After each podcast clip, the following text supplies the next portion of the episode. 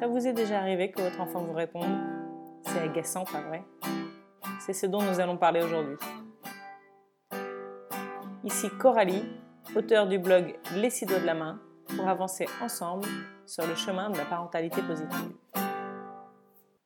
T'es pas mon chef ou quand l'enfant répond. Je suis comme vous. Je rêve d'une ambiance familiale apaisée et sereine, et cela demande de l'énergie. En effet, pour atteindre la sérénité, il faut déjà en donner le modèle. Or, le modèle d'éducation traditionnel que nous avons souvent reçu n'entre pas tout à fait dans ce cadre. Je dirais même plutôt qu'il encourage à une certaine lutte de pouvoir entre parents et enfants. L'éducation positive propose de faire basculer la relation pour passer d'un mode vertical à un mode horizontal.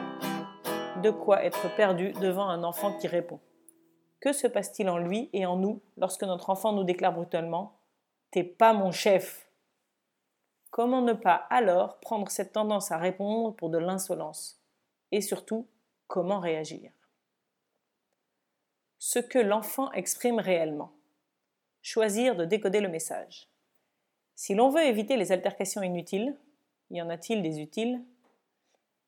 Il faut commencer par réussir à entendre ce que dit l'autre, ou disons plutôt à entendre ce qu'il veut dire. Malheureusement, nous n'avons pas appris à nous exprimer de manière claire et directe. Nous sommes souvent emportés par nos émotions et nous exprimons de manière indirecte, de sorte que notre message est souvent difficilement recevable. Et évidemment, c'est vrai dans l'autre sens.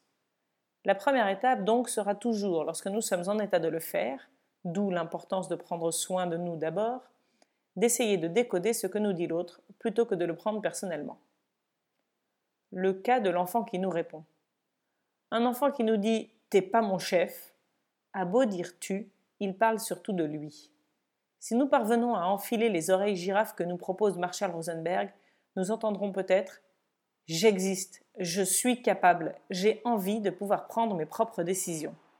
Ce qui, convenons-en, change déjà pas mal les choses, non? Pourquoi cette réaction? Le besoin d'importance.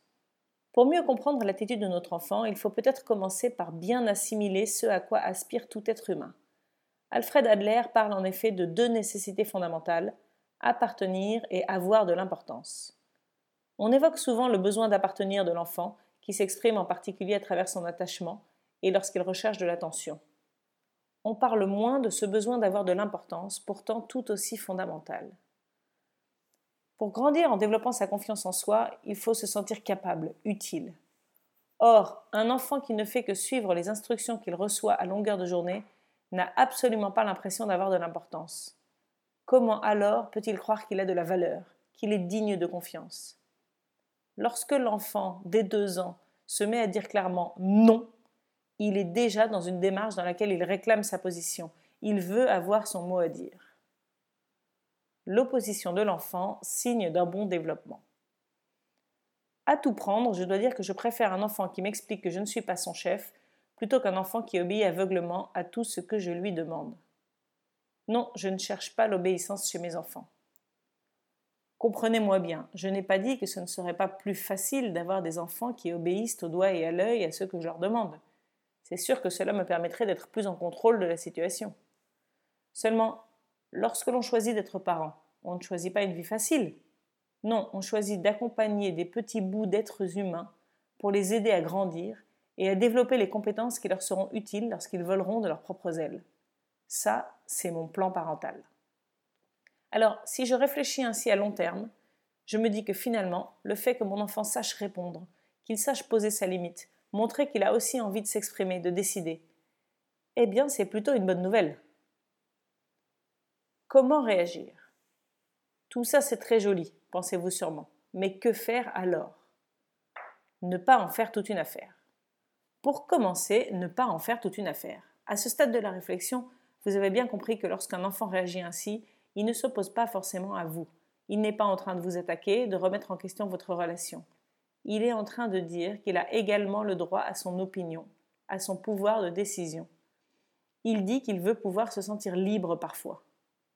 Nul besoin dans ce cas de réaffirmer votre rôle, vous n'êtes pas en péril de perte d'autorité.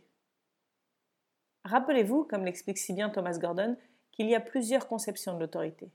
Et l'autorité par la force n'est pas celle que nous cherchons. Vous atteindrez au contraire une meilleure autorité auprès de votre enfant lorsque vous l'aurez entendu, lorsqu'il vous fera confiance, lorsque vous serez en lien avec lui. Recevoir ce qu'il nous dit. On pourra donc compenser par tout simplement recevoir ce que notre enfant nous dit. Non, en effet, je ne suis pas ton chef. Est-ce que je t'en ai donné l'impression? Je suis ton parent et je suis responsable de toi pour l'instant. Je suis ton guide et je suis là, entre autres, pour t'aider. Rien que ces mots peuvent déjà tout changer.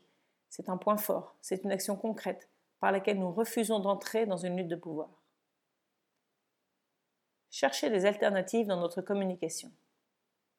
Puisqu'il nous a si bien fait comprendre qu'il veut à son tour exprimer son pouvoir, à nous de modifier notre mode de communication pour lui en donner l'occasion. Pour cela, une ligne directrice. Moins d'ordre, moins d'ordre, moins d'ordre. Cela ne veut pas dire qu'on ne demande plus rien à notre enfant, mais que nous allons le demander autrement, que nous allons nous entraîner à communiquer de manière moins directive. Ça a l'air compliqué, mais lorsqu'on y réfléchit, ça ne l'est pas tant que ça. On sait déjà le faire avec les adultes. Oui, lorsque nous demandons des choses à nos collègues et des amis, il est bien rare qu'on le fasse en en donnant l'ordre direct. En général, on va plutôt faire une demande. Tiens, tu pourrais mettre ton sac sous la table plutôt? Poser une question. T'es bientôt prêt à partir? Donner une information. Je crois que un tel est déjà en bas à nous attendre. Il ne faudra pas qu'on traîne. Parler de nous. J'ai peur d'être en retard. Aider. Tiens, j'ai ramassé ton papier qui était tombé. Décrire la situation. Tu sens le courant d'air Tes papiers risquent de s'envoler. Alors, il n'y a plus qu'à appliquer les mêmes méthodes avec nos enfants. Apprendre peu à peu à parler avec un langage plus bienveillant.